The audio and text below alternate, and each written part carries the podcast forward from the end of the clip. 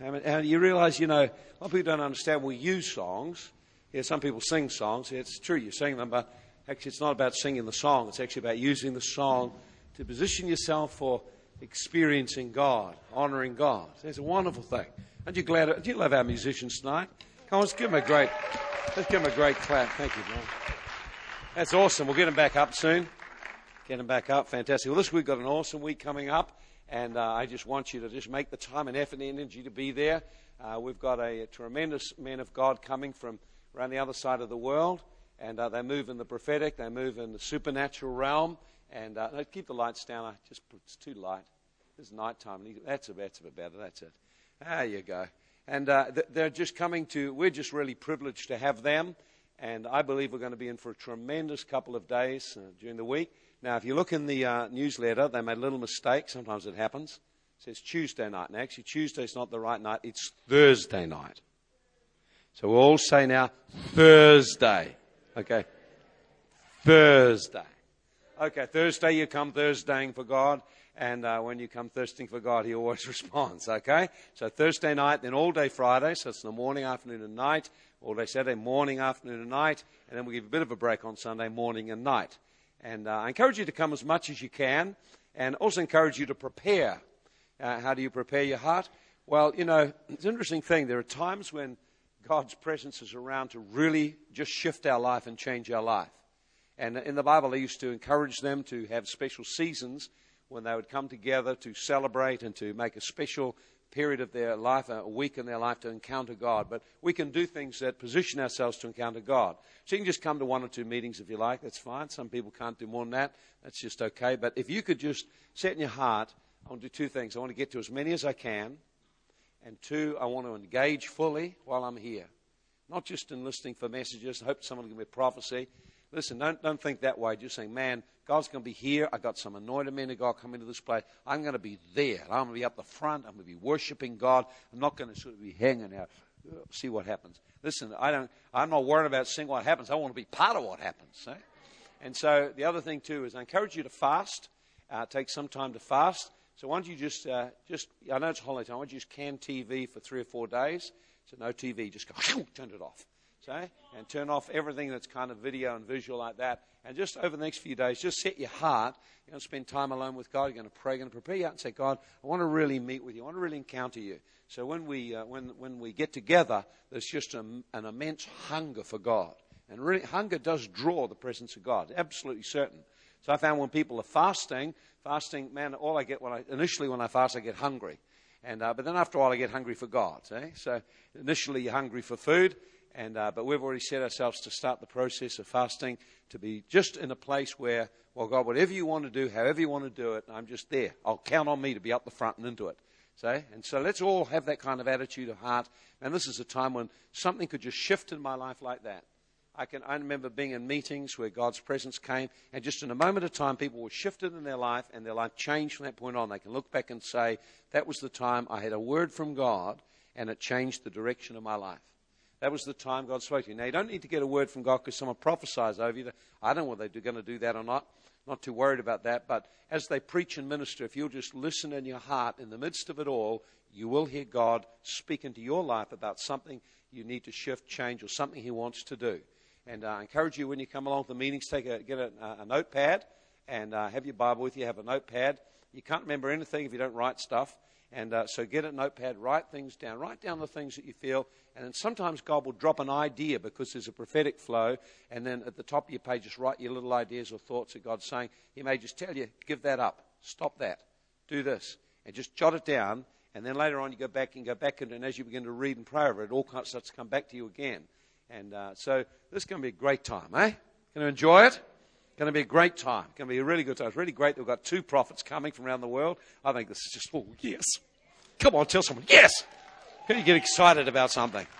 Okay? One of the problems in New Zealand, people don't get excited. They get excited about all the wrong things. Shout when someone kicks a little piece of leather with air in it around. They don't get excited about God. I get excited about God. You know, it's great. Get excited about God. Let's open up our Bible and we'll just uh, talk about persevering prayer. I just felt the Lord put something on my heart for tonight. And uh, we're going to look in uh, Matthew chapter, so no, we're looking at Luke chapter 18. And then we're going to look over into uh, Mark chapter 10. So I want to just pick up a few things here and uh, just to talk with you about persevering in prayer, about sticking with it, not quitting, not giving up. And uh, we're going to look in a moment just at the, the story I want to go to.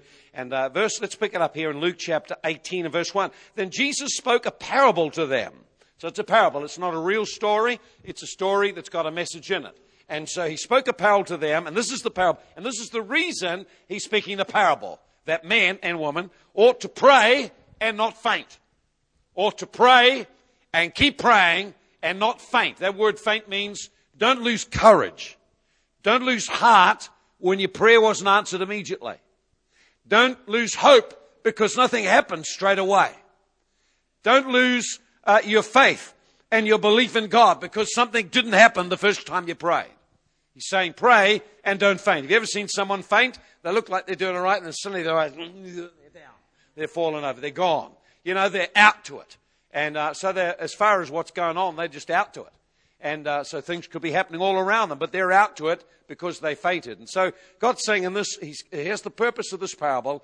He's saying, stick with praying until heaven comes into the earth and you get what you're believing for. And don't quit because there was resistance or no answer initially. How many prayed and found that there was no answer initially? Yeah, everyone's had that happen. I have it happen to me. It drives me crazy. And um, I like it now. You know, I'll give it now. And, uh, I, and so I don't like delays or having to wait around, but I've had to learn the patience. And so Jesus is saying in this, there's a need for perseverance and patience in prayer because you don't always get the answer straight away. And there are many reasons for that. Uh, some of them are our own preparation and readiness. Some of them are because it takes God a little bit to organize the circumstances. Sometimes because it's demonic resistance in the spirit world, such as Daniel experienced. Daniel experienced some things in the spirit world. He prayed and fasted for three weeks and he never quit. And I guess for three weeks it was really difficult, but he prayed and didn't faint. And then he had a visitation of God that changed a nation. Aren't you glad he didn't quit on day 20? Oh, singing this fasting and praying, this is nothing ever happened to me. Prayed 20 days and God hasn't done anything for me. I've heard people say that. Very sad, really. He's got, but the Bible says God is a rewarder of those who diligently seek Him. He's a rewarder of those who diligently seek Him. He's a rewarder. You know, my diary, I wrote down, I have an electronic diary. Every day it would open up. The first thing would open up. He's a rewarder of those who diligently seek Him. I was wanting to remind myself, He's a rewarder. He's a rewarder. He's a rewarder. God is a rewarder. God is a rewarder. He rewards openly what's done secretly. So we look around and we see things openly and we want what they've got, but we didn't realize what was going on secretly. See, it's the secretly. And secretly giving, secretly praying, secretly fasting. God says in Matthew 6, He will reward openly. Openly. You want open blessings? Open blessings. Suddenly you get a promotion. Suddenly money comes into your plate. Suddenly this, suddenly that. Suddenly, but there was things in secret. See? You know, and uh, so like we were, I just uh, was just sharing with someone, George was sharing with someone yesterday, saying, you know, we shared just how, how people had uh, given to us this cruise. We had a wonderful time. What we forgot to mention was the day someone came to meet us to give us the cruise, we'd sold Joy's car. We had the money in our hand ready to give it out to someone else. You see, so that part was the secret bit. The cruise was the open bit. There's always secret things. And it's the secret things are what actually, at the end of the day, manifest openly in our lives. So, what's going on in life, in your life, in secret? So, Jesus tells a story here, and the purpose of the story is just very, very simple. He tells a story just so we will understand we should pray and not quit. Okay? Pray and don't quit. So, don't quit. Tell someone if you don't quit. Don't, don't be a worse than faint and give up, fall over. You know, pray. And of course, it takes a bit of perseverance. He said, so he gives the story. Now, remember, it's a story. It's not a real story. This is not what. This is just a story to show something. And so he said there was an unjust judge. Uh, there was a certain city, a judge who didn't fear God nor regard man. So he's just an unrighteous man. This is not God. He said, now there was a widow in the city, and she came to him saying, "Give me justice. Give me justice." And uh, he didn't. He didn't respond at all. Didn't even listen to her, and he didn't care about her at all. But you know what she did? She kept banging on his door. She banged on his door. She banged, banged on his door. Give me justice. I want justice. I want you to give me justice. Get up and she's out there. Ah, I see you're up. I want justice. And he goes, shut the door, shut the door, get this woman away from me. And then he, he come home, when he comes home from work, she's there, I want justice! Get her away from me! So then he gets up the next day and he kind of yawn, open the windows, ah, give me justice! And see, every day, see, she's at him, at him, because he's in a position where he can do something. And nothing's happening, and she's determined, I will have justice. So do you think, so anyway, so what happens is, he said he wouldn't for a while, but afterwards he said, though I don't fear God nor regard man, but this woman troubles me. This woman troubles me. That's, I've heard many people say that. This woman troubles me. Some marriages, I mean, oh, this woman troubles me. Said, yeah, I'm sure there's things in you too. Uh, just, said, because this widow troubles me, I will act on her behalf, lest by her continually coming, she wears me down. Or in other words, putting it simply, this woman is nagging me to death. I've got to give her what she, what do you want? What do you want? That's what he's saying. See, so he draws a strong parallel between nagging and answered prayer. So sort of nagging, on, on. He says, a nagging woman's like a dripping tap. You have a dripping tap and you're trying to sleep? Drip, drip, drip. Ah! And it gets louder at night till it sounds like it's just next to you, dripping tap. Ah! Put a cup under it and So he says this, she, unless she wears me down. She says, this is going to kill me if I don't do something. So he does something. Give away. What do you want? And he said, and said, now hear what the unjust judge says. So he's saying, this is the story. So he said, you can see here's a woman with a need, and here's someone who's unjust, and she just kept at him and at him and at him. And in the end, even though he's unrighteous, even though he's not a good man or anything like that, just because she was persistent, she got what she wanted. That's what the listeners. Now he draws the story, because remember he told us, pray and don't quit. Then he says, shall not God. Now God is righteous. See, God is good. God cares about us. God wants to help us. Shall not God avenge or answer the prayers of his people, though they cry day and night? There are several things in here. One, God is righteous. He's a right God. He'll do, you can expect him to do something right. Second thing is, uh, he has compassion. He cares about people. And thirdly, he will hear our prayer and he'll answer. He's already promised some things. Now, you say, well, I prayed, nothing much happened. I just prayed. How many times you pray? I didn't pray very much. Prayed it once, nothing happened. See, a lot of people do that. They just pray once and don't persevere. Pray, keep on praying, praying. Just think of that nagging woman, you know? And there you are, and you wake up, get out of bed, and, ah! You're yelling, see? That was what he did. You know, he'd get out and he'd be yawning, and there's the woman out there. She's already up before him, and she's there crying out. The moment she spotted him, she's yelling. And so she said, I tell you, he will avenge them speedily. So this is what he's saying.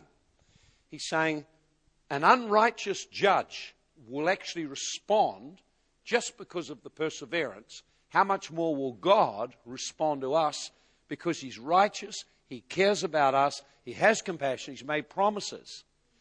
Now, here's where he brings the hard line on. He says, Nevertheless, in spite of all I've said, when the Son of Man comes, shall he find faith on earth? Now, now he's shifted the talk and he's talking about the last days, the day we live in. And this is what he's asking. When I come, will the people in the earth have faith to believe for the supernatural to come into the earth? And will they persevere like this woman until it happens? Say it again. When I come, and we know the Lord will return. He said, Will I find in the earth faith like this woman had that will persevere in prayer until the miraculous and supernatural comes into the earth?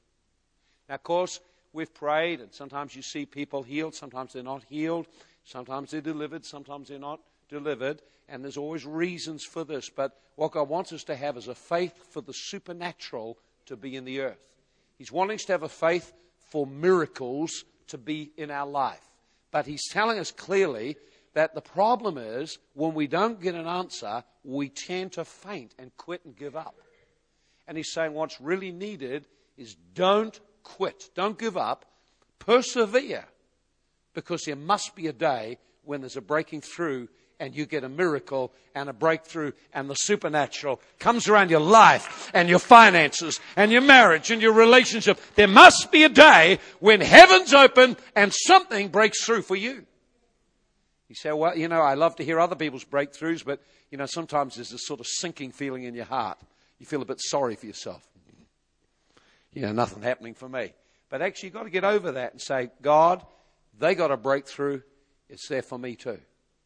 And the Lord's question is will he find faith in Bay City? Will he find faith in Hastings? Will he find believing people who express their faith by relentless pursuing of God? That's good, isn't it, eh? I can just about finish there. Say, will he find that in you? How relentless are you in persevering until you start to see the supernatural around your life? In your finances, in your relationships, among young people at school getting saved understand how hard it is and how difficult it is at times, the resistance and the mockery and the belittling and the indifference. But you've got to understand that's a spiritual cloud of darkness over them. And will God find faith in your school? Will He find someone that will be relentless and pray till something happens? See? When, when we were, started out as a young Christian in a high school, and uh, I'd only been a Christian, uh, how, about six or nine months, I suppose, and I gave a little bit of help for a Christian group in the school. But uh, then the lady left, and it was left for me to do it. I didn't have a clue what to do. Too young, the Lord, to know what to do. I thought, well, one thing I need to do is pray. So I, we began to fast and pray. And so every week on Tuesday, we fasted and we prayed and we believed for God to break through. And we just saw so many young lives, so many people changed. And it just kind of supernaturally happened there was nothing at all for quite a while. And so what I used to do is at night time, I used to go for a walk through the school because I figured it was full of stuff. And so I would just walk through, so I leave the lights off, see, so I can feel it.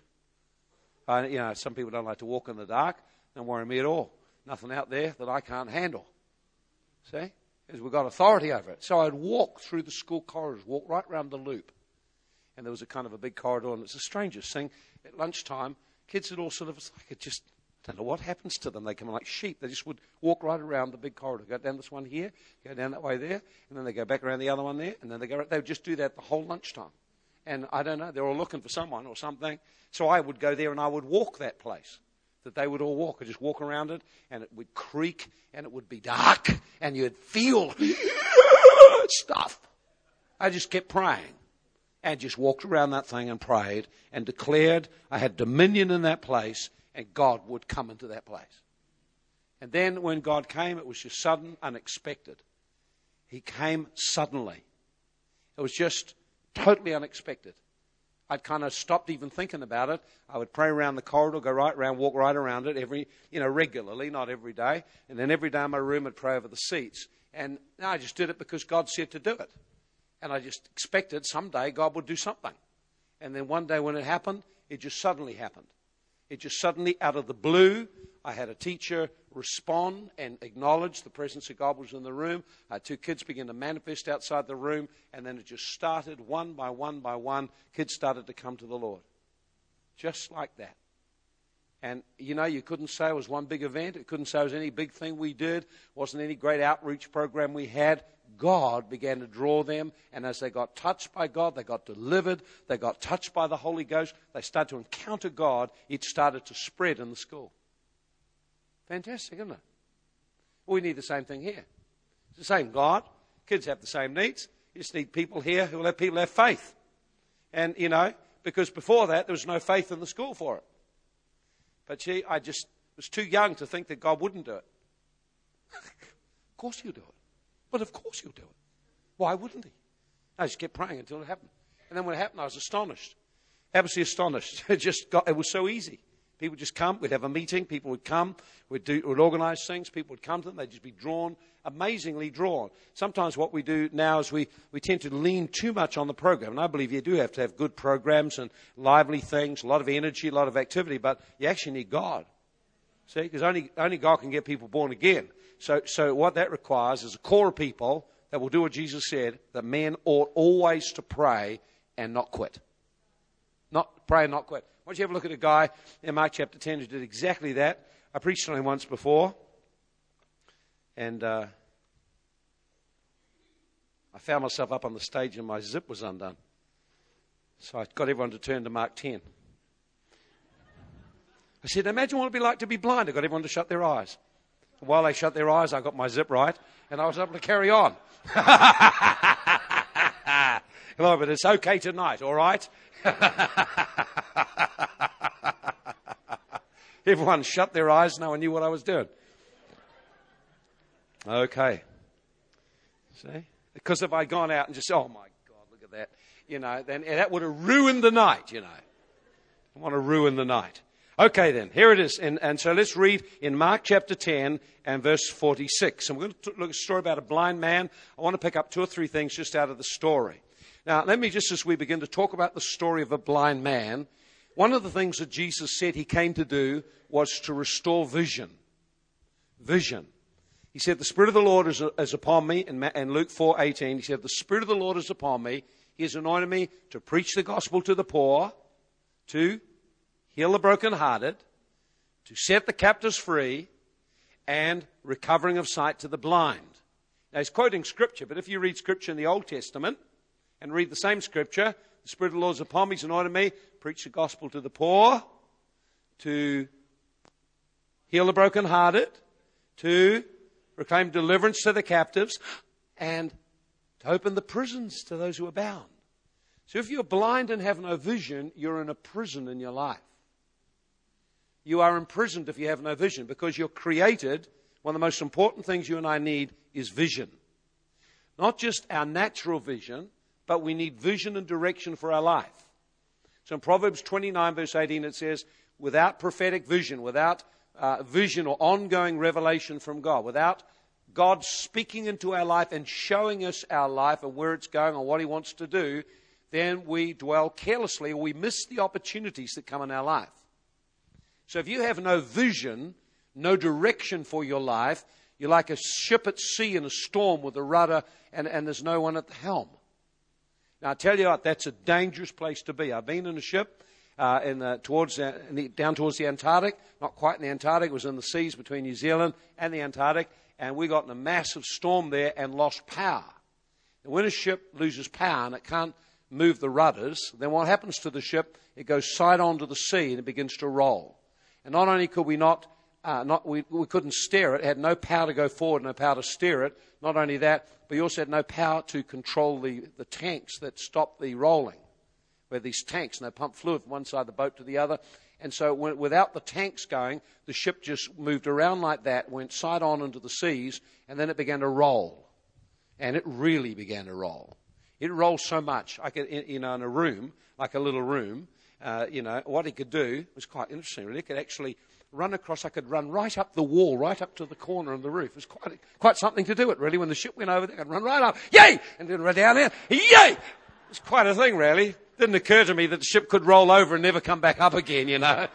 Never thought of that. I was just having a bit of fun in the storm. And, uh, but it rolled. It rolled something wicked. Absolutely wicked. Because no power, no ability. It's actually quite dangerous because the ship can broach, go over, and then you're done. It's all over. And uh, the Lord never let that happen. I'm very glad about that. we had some bad storms down there. But the thing is, you see, if you, if you have no vision for your life, you have nothing to set a course and direction. So we need vision for our personal life, where we're going, vision for our finances, vision for uh, the giftings in our life, what we're going to do with them. If you're married, you need vision for your marriage, vision for your family. You need to actually be listening to God. Some of the most important decisions about our family, we heard God speak and we had a clear direction of what ought to happen and where things ought to go. So, vision, we need vision. And God's vision for our life unfolds. So, if you don't have vision, you stagger and you stumble and you can't figure out what's tripping you up. You just, you've never been in the room and the lights aren't on or the, the lamp's blowing and you have to stumble your way through the room to the other side and you always trip on stuff. Or you wander through the house and turn the light on and there's always someone left something out and you trip and not nice words come out, you know, because you're stumbling in the dark because you can't see. But if the light was on, you'd see wonderfully. And so it's really important we have vision. And we, we need uh, three kinds of vision. We, of course, need our natural eyesight. I've got a bit to help mine along, but uh, natural eyesight. But what we need also is we because if we don't have a natural, if we don't have vision, we become open to deception. Isaac had no vision. He lost his eyesight, and his son came and deceived him. And he couldn't, if he just had vision, he'd have picked it up. So, so we need vision. Why do we need vision? See, we need vision like this. We need direction in our life following the gifts, cause, and design of God for our life. We need to have a direction. You should be setting goals. Goals are vision in action. So if you're not setting any goals, chances are you have no vision. You're probably drifting. And if you're drifting, the opportunities come and go and you miss them. See, but we also need God to speak into us. And the Bible talks not only about having prophetic direction for our life for the long term, understanding the call, having a vision. So young people should have a vision for marriage. should have a vision and, and be quite clear what it is you want. If you're not clear what you want, how can God bring it to you? I remember with, our, with buying houses, each time we bought a house, it was quite a big thing to buy a house, but, you know, and uh, so, but each time I bought a house, I was too busy serving the Lord to go around looking. Say, oh, that's a crazy way to buy a house. How do you know if you buy a house? I said, simple. I had to look at three. And I found out where we were placed in the market with the money we had. Then I wrote down what we wanted said, God, bring it to us. I'm too busy serving you to be running around wasting my time looking at houses I don't like. And you know what? Each time God brought it to us. Each time. Each time. You can't believe it. God, uh, twi- twice we bought houses here in Hastings, and each time it was the same way. I said, Lord, I'm far too busy running around trying to hold these houses. I can't be bothered doing that. So we had a look at three. So we got a feel. We got reality check for the market. You have a reality check. Don't be way up there, way out, you know. You've got to be, have a reality check. So we got a reality check about what was appropriate. We wrote down exactly what we wanted, and I told the agent, I said, This is what we want. Don't bother me until you got the one you, we need. So just give me a ring when you got that one. And so one day we just left it, got on with the, serving the Lord. So everyone else worries about houses. We just got on busy serving God and having a great time in the church. And then one day the agent rang up and said, Oh, there's someone just come in and put their house. They've put it on the market. We haven't even advertised it. And the moment I saw it, I thought of you. I said, I'm coming to see it. We went round to see it. I said, You're right. This is the one. How much will they take? Okay, here's the offer. We'll pay it now. And it was, it was done. Never actually got on the market. We just bought it just like that. I said, I'm much too busy to be running around. When the, the, the other house we've got now, it was a similar thing. I was quite happy where I was. I'm always happy where I am. And so the Lord says, you learn to be content, see? It's a great thing in life. And so I was very happy where I was. And three prophets come in the church and prophesied a bigger house. If only after the third one, I really thought, God, you must be really talking. They're all independent, all come from different places. Everyone said of a bigger house. Said, okay, Lord, all right then, I'll look at three. So I looked at three, found out where we were in the market, found out what we could possibly do, and they said, okay, Lord, then you just sort this one out for us. So someone else was looking at the houses and said, Oh, look, we've just seen one. It wasn't for us, but we thought it'd be just right for you. Okay, we'll go look. So we went and had a look. Everyone said, Yay, this is the one. I went home. I said, Lord, I don't know about this. I'm happy where I am. And so I said, Lord, if, if, this is the one he wants to have, speak to me. Well, he showed me scripture. It was absolutely clear that was the place. It was so clear, there's no other place that could have fitted it. So I thought, that's wonderful. So I went down and said, okay, we'll buy that one. He said, too late, it's been sold. I said, Oh, is that so? He said, Okay, well, here's my name and phone number in case it doesn't work out. You know, these things don't always work out. Here's my name and phone number. So the guy left New Zealand, went to Australia. That was all we'd heard of him for about three or four months. Then he rang up, said, Oh, house didn't sell. Said, oh, okay. Said, All right then. So we prayed and asked the Lord. He gave us the exact amount to give him. We gave it to him, and that was it. We're in. You understand? But see, words from God, vision from God, vision, direction from the Lord it just makes life so much easier. See, I know people, and for them to buy a house, it's like the event of the year, probably the event of the decade. You know, it's such a big deal. For us, it, was sort of something we did on the way. Look, you can't believe, you know, you just got to see. But see, it's actually getting something from God for where you're going. I remember um, just another situation. We had one lady in the church who we were concerned about her health and concerned about uh, her accommodation, keen to be shifting. She wasn't doing too good in the accommodation. I said, John, I were talking. We said, well, it'd be quite nice to get her into something that's sort of near the church, not too far away from the hospital. Quite good to do that. I said, yeah, we thought, that's not a bad It'd be quite good to do that. And uh, so again, we didn't do anything, just left it be. And then one day we we're in a meeting and just finished a prayer meeting. It's a prayer meeting here. Joe was walking out the door, spoke to one of the ladies in the church, said, You wouldn't have something near the church like this, would you? She said, Oh, just come on the market today. We'll have a look. Had a look, said, Yeah, okay, we'll have that one. Bought it, just like that. And that was it. It's not like it was a big deal. See, a lot of people, a lot of things are a big deal. But God wants us to have a vision that's way beyond that. I had a vision for this lady being sorted out and having a place to live, be fine. So we didn't have to worry about lots of things. God just brought us straight to it. You're looking like that. it just feels too easy, doesn't it? He says, because we're not sweating over that. We put God first, and we let Him give vision for the things. Now, you need vision for your marriage. I found I asked some girl, well, you know, what kind of guy are you looking for? They've got no idea at all. And they got some, I think they're looking for Jesus. I'm sure they are.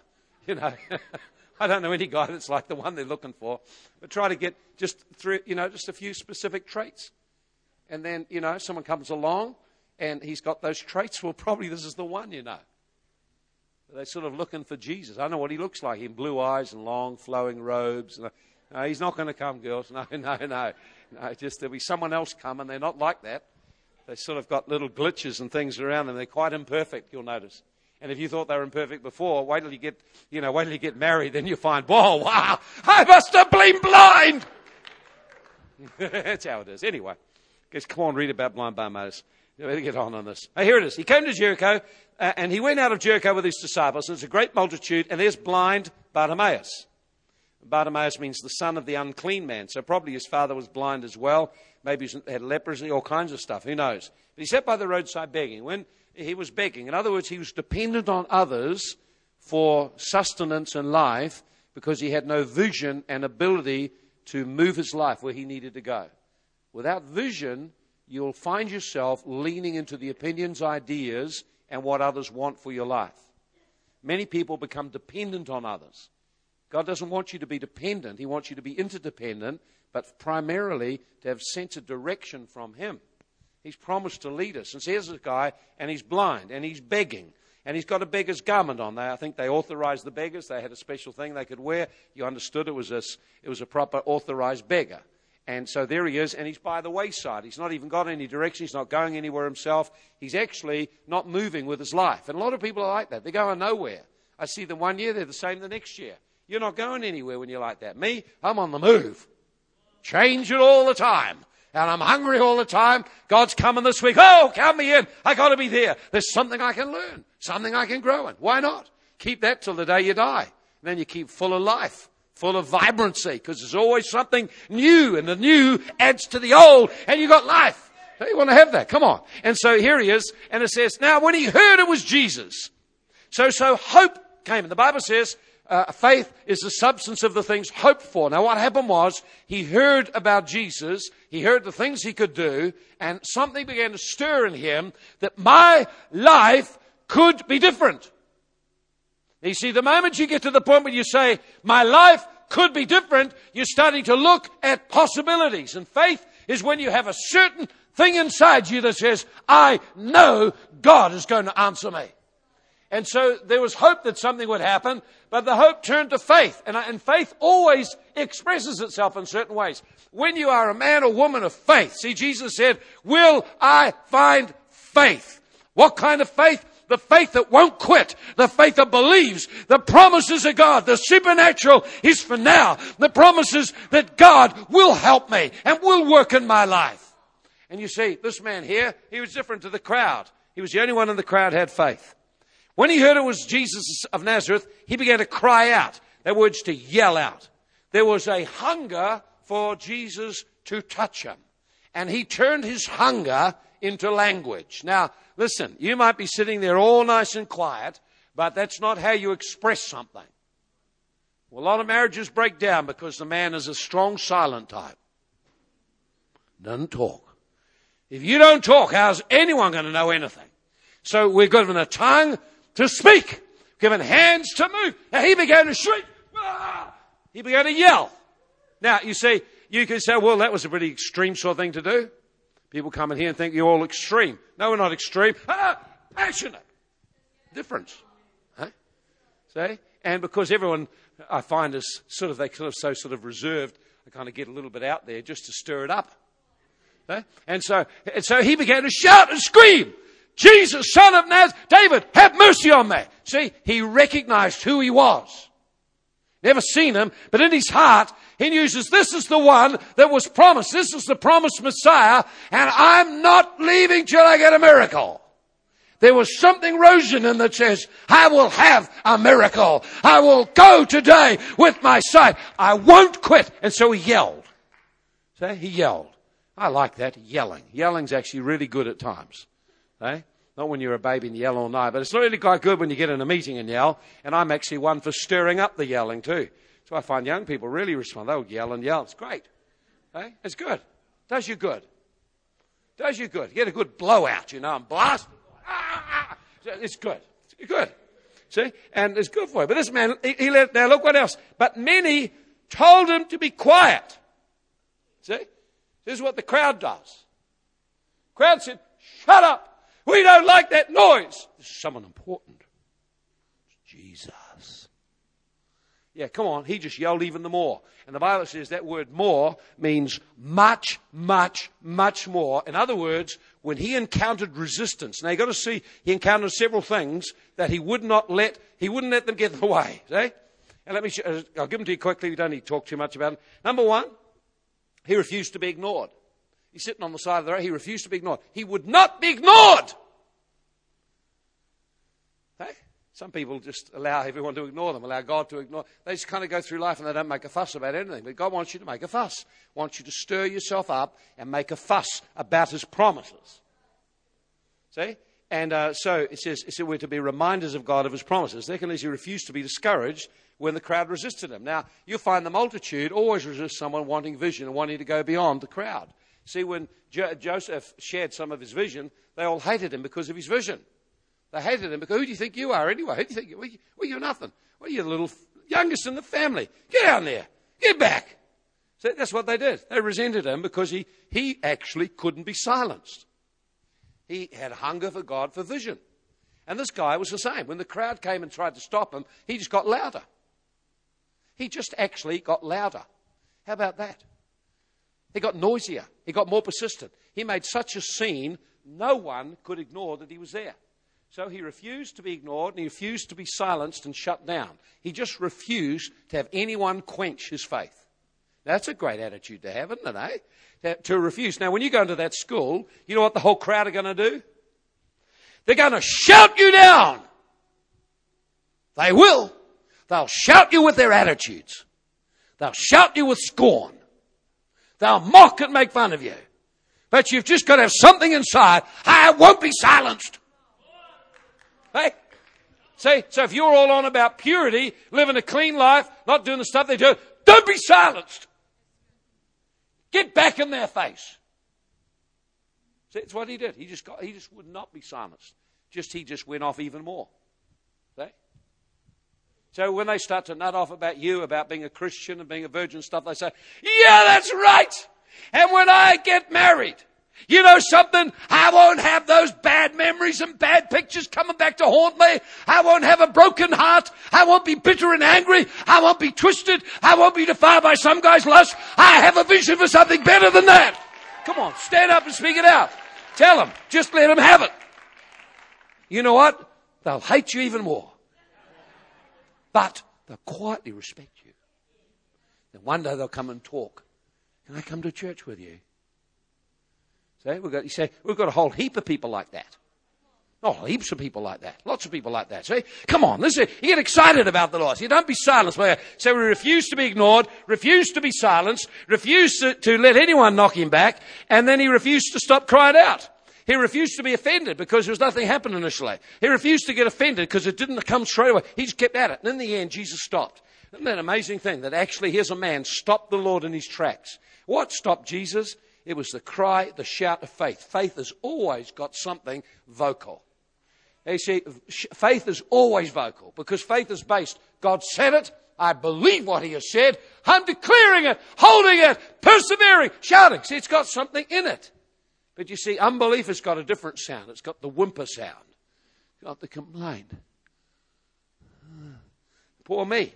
You know, the point we see, but faith. This man had faith, and Jesus stopped. Now look at the crowd. Look at the crowd. wow. He's calling for you. See, the crowd changes. Today the crowd laugh and mock and shut you up. Tomorrow they're saying, Oh, how did you do that? That's what they do. That's what they do. I can remember, I've remember many times, right in the beginning when we started here, and people mocked and laughed. Remember people come to talk to me, say, Oh, you'll never last here more than six months. Very long six months.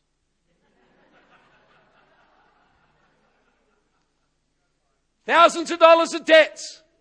Today we heard from our accountant, our building's worth over four million. We're actually five million dollars worth of assets, all paid off. Where are they shouting now? hey, where to go? See, come on now. Come on now. You've got to, you've got to, you've got to stand for something. They've got to get some grit inside you based on what God says. So there it is. See? And so what happens? He got the attention of the Lord. And then, and the Lord, so then he threw away the garment. So he threw away the thing that symbolized and represented all that life without vision. And he came and Jesus said, What do you want? What, now get this, that word want means literally, what do you purpose in your heart to have from me?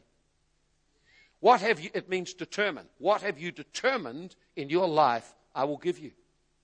It also means desire. What is passionately burning in you that's caused you to cry out like that?